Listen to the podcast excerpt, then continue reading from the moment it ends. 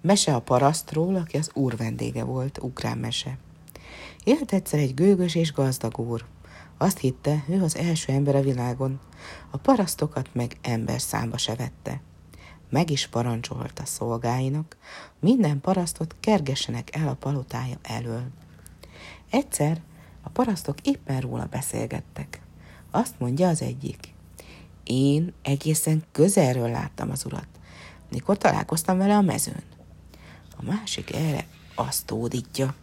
Én meg tegnap átlestem a kerítésen, és láttam, ahogy az úr kávét ivott a palotája tornácán. Oda lépett hozzájuk a legföldhöz ragadtabb parasztocska, hallgatta beszédüket, aztán nevetette egy nagyot. Még az is valami. Én nem csak a kerítésen keresztül láthatom az urat, hanem még a vendége is leszek ebédre. Bolond beszéd, hiszen meglát az úr kihajítat a szolgáival, át se lépheted a küszöbét.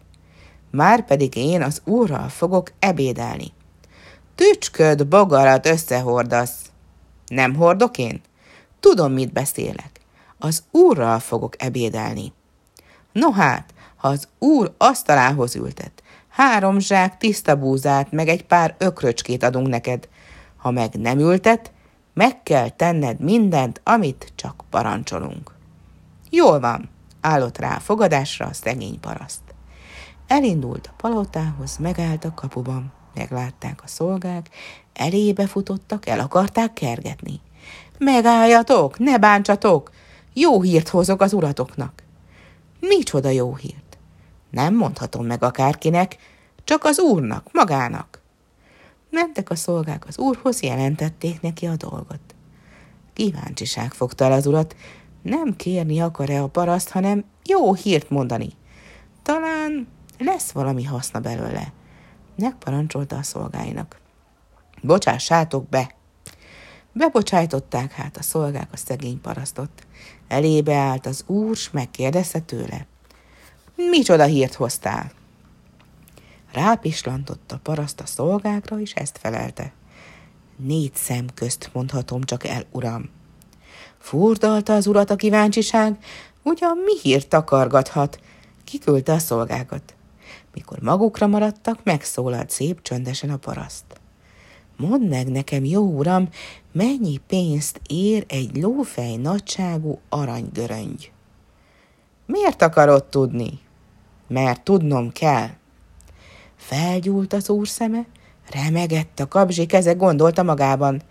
Nem akármiért kérdi a paraszt, alig, ha nem kincset talált. No, most kell okosan kérdeznem. Mondd meg, parasztocska, miért vagy rá kíváncsi? Sóhajtott a paraszt, és ezt felelte. Hát, ha nem akarod, ne mondd meg, ahogy tetszik. Én nem érek rá, megéheztem, vár az ebéd. Elolvadt az úr csak remegett mohóságában. Kicsalom én azt az aranyat ettől a parasztól, gondolta. De felhangon csak ennyit mondott.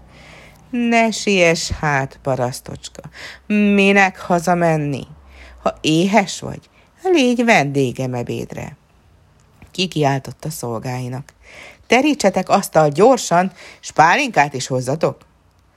Szolgák térültek, fordultak, asztalt terítettek, pálinkát, jó falatokat hordtak az asztalra, kínálgatni kezdte az úr a parasztot. Így áll, parasztocska, egyél, parasztocska, amennyi csak beléd fér, ne szégyeld magad. Evett, ivott a paraszt, nem kellett kétszer kínálni, az úr meg csak töltögetett neki, megrakta tányérját minden jóval. Jól tartotta, aztán így szólt hozzá. Na most pedig szedd a lábad, hozd el nekem azt a lófej nagyságú aranyrögöt. Én jobban tudok gazdálkodni vele. Téged pedig megjutalmazlak, egy egész ezüst pénzt kapsz érte. Nem hozhatom én, uram, azt az aranyat.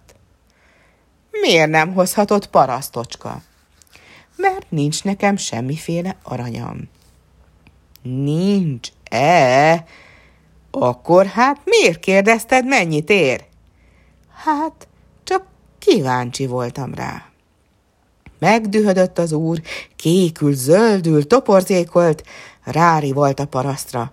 takarodj, te féleszű! A paraszt meg azt felelte neki. Kegyes jó uram, nem vagyok ám én olyan féleszű, mint gondolod? Meg is itattál, meg is etettél. Nevettem is rajtad egy jót. Ráadásul nyertem három zsák búzát, meg egy pár ökröcskét. Látod, helyén van az eszem. És ahogy ezt kimondta, már ott sem volt. Talán még most is él, ha meg nem halt.